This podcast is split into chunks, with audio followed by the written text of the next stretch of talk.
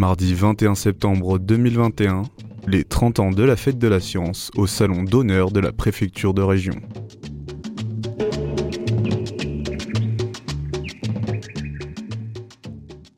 Je m'appelle Sophie Jebey, je suis maître de conférence en histoire contemporaine à l'Université d'Aix-Marseille et membre du laboratoire TELEM, qui est basé à la Maison méditerranéenne des sciences de l'homme à Aix-en-Provence. Et euh, j'enseigne à l'INSPE, qui est euh, l'Institut supérieur du professorat et de l'éducation, qui forme les futurs enseignants et qui est une composante d'Aix-Marseille Université. Et aujourd'hui, vous participez à l'anniversaire des 30 ans de la fête de la science en tant que maîtresse de conférence. C'est comme ça qu'on dit. Oui, alors maître de conférence ou maîtresse de conférence, tout à fait, quand on féminise, bien sûr. Euh, en fait, être maître de conférence, euh, ça veut dire euh, avoir obtenu un concours qui donne accès à cette fonction qui est un corps dans la fonction publique et dont les missions sont de faire de la recherche, de la diffuser aussi et d'enseigner à part égale. le temps se répartit 50% enseignement et 50% recherche. Et être maîtresse de conférence en histoire contemporaine à Aix-Marseille Université, ça consiste en quoi? Alors, être maître de conférence en histoire contemporaine, ça veut dire conduire des recherches qui relèvent de l'histoire. Alors, pour ma part, c'est vraiment une histoire du temps présent, puisque je suis spécialiste d'histoire des médias et plus particulièrement euh, d'histoire du web et euh, je m'intéresse à la façon dont le passé, que ce soit les mémoires ou euh, des formes de médiation euh, historique à destination de l'arche publique, est mis en visibilité sur la toile. Et pour cela, je travaille à partir des archives du web qui permettent de retrouver d'anciens sites web, par exemple des années 2000, voire parfois de la fin des années 90. Donc c'est une histoire très récente à partir d'un support assez inédit, il faut bien le dire pour les historiens, qui est le web et ses archives. Actuellement, euh, j'ai plusieurs projets en cours, notamment un projet financé par l'ANR, Agence nationale de la recherche, qui euh, s'interroge sur la façon dont euh, les archives héritées de la période coloniale sont remobilisées en ligne et réutilisées.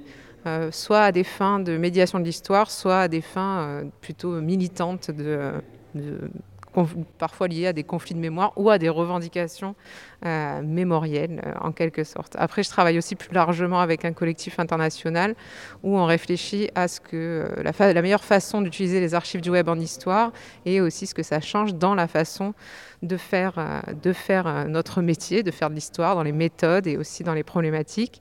Et on a un projet où on étudie à l'échelle transnationale les traces archivées en ligne liées évidemment à la Covid, à la Covid-19. Qu'est-ce que ça veut dire faire de l'histoire? Faire de l'histoire, c'est euh, appliquer, même sur un support aussi inédit que le web, appliquer une démarche euh, euh, qui est l'héritage d'un savoir qui est situé, qui est relativement installé aujourd'hui. Hein. Et c'est donc chercher à comprendre le passé. Mais bien sûr, cette compréhension du passé, elle éclaire aussi les problématiques les plus contemporaines. Et c'est donc s'interroger sur des processus dans le temps à partir de sources donc en l'occurrence pour ma part le web, mais pour d'autres collègues ça peut être des archives du XVe siècle de façon plus classique, et euh, mieux comprendre un certain nombre de phénomènes à travers ces sources et ensuite en rendre compte à travers euh, des publications. Euh, si vous êtes ici à la fête de la science, vous intervenez aussi sur l'importance de la diffusion de la connaissance produite par les chercheurs aux citoyens. Qu'est-ce qu'on entend par là, par la diffusion de la connaissance? Oui, en fait, ça fait partie déjà de nos missions, hein, qu'on soit chercheur pour le CNRS ou enseignant-chercheur dans les universités.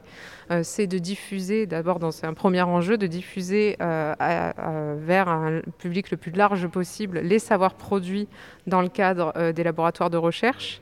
Oui, donc je donnais l'exemple lors de la conférence d'un web documentaire qui s'appelle 200 ans d'histoire industrielle, environnementale et sociale de Fosse et Tendebert et qui met en évidence le processus historique et les conflits d'acteurs aussi qui agitent le territoire depuis, euh, depuis le 19e siècle. Et on y apprend par exemple que dès le 19e siècle se pose la question de la pollution euh, des territoires et que donc ce sont des enjeux qui bien sûr se posent avec acuité aujourd'hui mais qui étaient déjà euh, présents dans, dans, la longue durée. Et donc on se questionne sur ces nouveaux supports, sur aussi des formes de recherche participative, c'est-à-dire comment impliquer davantage les acteurs euh, et les actrices de certains phénomènes, notamment récents. Hein. C'est le cas en histoire de la mémoire, où on tend de plus en plus à euh, euh, à la fois interroger les associations mémorielles, les porteurs de mémoire, en prenant en considération bien sûr leur, leur récit, leur témoignage mais aussi en étant dans des formes de coproduction. Euh, parfois de dispositifs. Eh bien, par exemple, pour revenir au web documentaire, on va trouver des témoignages et aussi, bien sûr, tout un tas d'archives pour accompagner et contextualiser euh, ces, récits. Sur cette question de la diffusion de la connaissance, euh, vous intervenez notamment sur les sciences sociales. Dit fête de la science, je pense que ça peut sonner pour beaucoup de gens plus euh, les sciences dites dures. Mm. Euh, vous, quelle est la différence entre sciences sociales et sciences dures et quelles sont leurs importances réciproques? Oui, donc je suis d'abord ravie de pouvoir être ambassadrice de la fête de la science à ce titre parce que c'est l'occasion de représenter ici les sciences humaines et sociales, hein, parfois qualifiées malheureusement de sciences molles au regard des sciences dures. Alors en fait, les sciences humaines et sociales, c'est l'ensemble de disciplines, hein, histoire, géographie, sociologie, sciences de l'information, de la communication, mais aussi les arts. Euh, la musique aussi également, la musicologie, qui euh, s'intéresse à toute forme d'activité humaine, qu'elle soit présente ou passée, euh, que ce soit individuellement ou collectivement. Et donc en fait, elles sont tout à fait nécessaires, je l'ai dit aussi lors de la conférence, pour comprendre les enjeux contemporains, comment aujourd'hui, je ne sais pas, construire un monde durable et passer la transition écologique sans s'intéresser à, bah, à l'acceptabilité des populations, mais aussi aux questions d'inégalité, comment comprendre euh, les tensions en Méditerranée ou la crise afghane euh, sans avoir un recul critique fourni par euh, ces sciences humaines et sociales qui sont donc tout à fait indispensables dans une démocratie. Pour vous, est-ce qu'elle a un autre sens précis, cette fête de la science? Que là, c'est les 30 ans. Et qu'est-ce qu'elle a de spécifique? Ce qu'elle a de spécifique, ce que ça m'évoque, c'est surtout la continuité. C'est très intéressant d'avoir un dispositif aussi pérenne, parce que c'est vrai qu'à l'échelle du territoire, il y a tout un tas d'acteurs qui sont investis, et les universités, les laboratoires, et les choses sont parfois très fragmentées. Et donc se dire que ça fait 30 ans qu'il y a un dispositif qui est euh, pérennisé, installé, qui permet de construire des partenariats sur la durée, ça c'est pour nous, euh, pour les chercheurs, quelque chose auquel on est forcément, forcément très attaché. Comment on fait pour écrire l'histoire euh, contemporaine alors que par essence, il n'y a pas de recul? Parce qu'on s'inspire de ce qui a été écrit précédemment, mm. mais par exemple, on parlait de la crise de la Covid, mais il y a plein d'autres crises que vous avez déjà évoquées précédemment. Mm. Comment on peut écrire euh, Cette question de la distance temporelle, qui donc déjà il y a deux limites en fait à cette, euh, à cette idée selon laquelle l'historien ne peut pas s'intéresser à des périodes plus, euh, plus récentes. Et je le disais, cette limite elle a été dépassée quand après guerre il a été question de mieux comprendre ce qui s'était passé, notamment le génocide. Et c'est que d'une part, déjà la distance temporelle ne nous prémunit pas non plus d'avoir des biais d'interprétation, bien sûr, et que de toute façon l'histoire elle s'écrit au présent, c'est-à-dire que même sur le, je prends l'histoire de l'industrialisation au 19e ou de la Première Guerre mondiale, pendant longtemps on l'a appréhendé d'un point de vue technique. Euh, ou d'un point de vue strictement d'histoire bataille pour la Première Guerre mondiale. Et puis, euh, avec les renouvellements et l'intérêt et l'essor de l'histoire culturelle, ben, aujourd'hui, on s'intéresse à cette question euh, à la fois d'un point de vue pour l'industrialisation environnementale, sociétale, mais aussi des sources plus qui relèvent de production culturelle. Et si je prends la Première Guerre mondiale, aujourd'hui, on utilise le concept de culture de guerre. Et donc, ça, c'est aussi lié à la façon, la place que prend la culture dans la société aujourd'hui, qui fait qu'on regarde le passé différemment. Donc, quelle que soit la distance temporelle, ça c'est la première chose. Et puis ensuite, surtout, euh, c'est que euh, en histoire du temps présent, puisque c'est comme ça que cela s'appelle, et qu'il y a un, un institut dédié euh, notamment à Paris, qu'à Toulouse on parle aussi d'histoire immédiate. On applique donc euh, les méthodes historiennes et euh, en fait on se base aussi sur l'état de l'art. Et dans cet état de l'art parfois effectivement il y a des travaux de sociologie, parfois aussi on va emprunter à d'autres disciplines. Et c'est vrai pour le coup moi en histoire des médias on est aussi du coup on va chercher des outils et des méthodes vers peut-être d'autres disciplines euh, parce qu'on a besoin aussi de construire un outillage méthodologique qui permettent euh, justement d'éviter euh, des biais d'interprétation. Mais c'est aussi parce qu'en histoire, on a un rapport au document très fort. On, part du document, on part des traces, on part des témoignages, et ensuite il s'agit de les contextualiser et de comprendre le processus historique. Vous, dans un de vos sujets d'étude, donc la question du numérique, ça change quand même drastiquement l'écriture de l'histoire, l'arrivée du numérique, que vous travaillez énormément à partir d'archives, comme vous disiez. Mm. Oui, c'est des problématiques qui sont récentes pour les historiens. Alors, euh, ça change finalement pas tant, en tout cas, l'ontologie de la discipline dans sa démarche, dans sa méthodologie.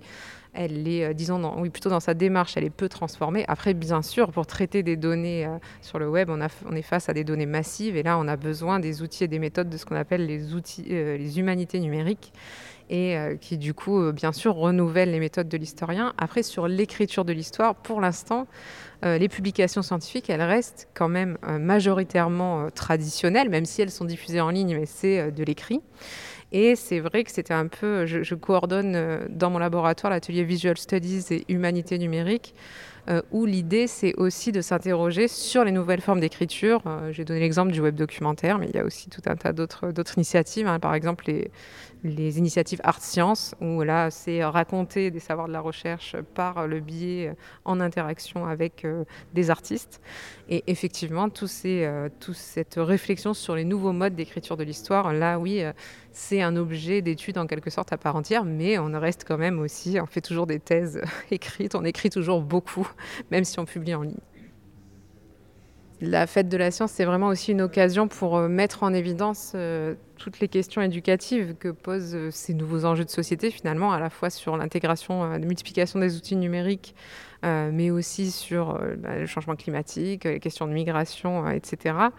Et donc, en fait, c'est aussi à travers ces différentes formes de médiation, le fait euh, de pouvoir outiller les enseignants, de pouvoir euh, renforcer la collaboration avec les enseignants pour euh, les aider à construire euh, aujourd'hui euh, une citoyenneté dans un monde quand même incertain. Et euh, cette citoyenneté aujourd'hui, de fait, elle est numérique. Donc l'idée, c'est à la fois de mettre à disposition des ressources. Hein, nous, on organise des journées enseignants-chercheurs au laboratoire. Donc mettre à disposition des ressources comme Sudorama, qui est une fresque régionale que l'INA réalise et nous, on crée à partir des archives régionales qui sont mises en ligne euh, euh, des, notices qui permettent aux élèves et aux enseignants et au, large public en général de contextualiser euh, ces archives audiovisuelles. Et c'est donc mettre à disposition des ressources et c'est aussi pouvoir donner des clés finalement d'appréhension des transformations euh, bah, aussi des pratiques juvéniles liées à l'intégration du numérique. Et donc ça, euh, je, participe aussi, je suis référente scientifique d'un projet euh, qui s'appelle Empirique et qui est un projet important dirigé par Virginie Babicolin et qui s'interroge sur la construction des savoirs fondamentaux et dans lequel l'INSPE et, Aix-Marseille Université, bien sûr, occupent une place, une place importante.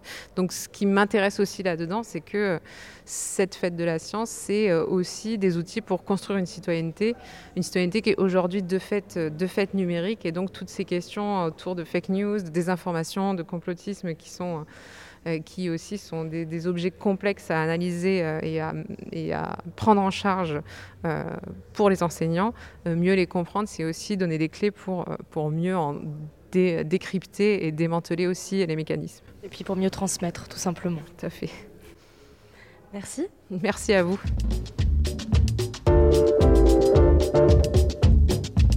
C'était un entretien de Sophie Gébel, maîtresse de conférences en histoire contemporaine, réalisé pour la Fête de la Science par Radio Grenouille.